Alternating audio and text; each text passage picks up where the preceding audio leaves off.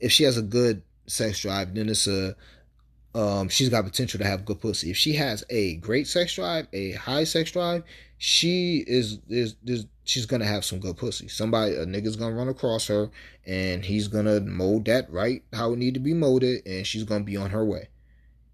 Or she might just be a demon and did research and just said, Yeah, this is the time of time I'm on. You know what I'm saying? But do you love it? That's about the sex. Like, do you really love having sex? Fellas, y'all know it's a difference. Like some girls seem like they just giving you the pussy because you deserve it, or you know they ready. They might want a little dick, and some girls just like they on demon time with the shit. They just like you could. They're nymphos. They is fucking nymphos. Like niggas, we love fucking, and there's girls that can outfuck us sometimes. This shit it be it be fucking crazy.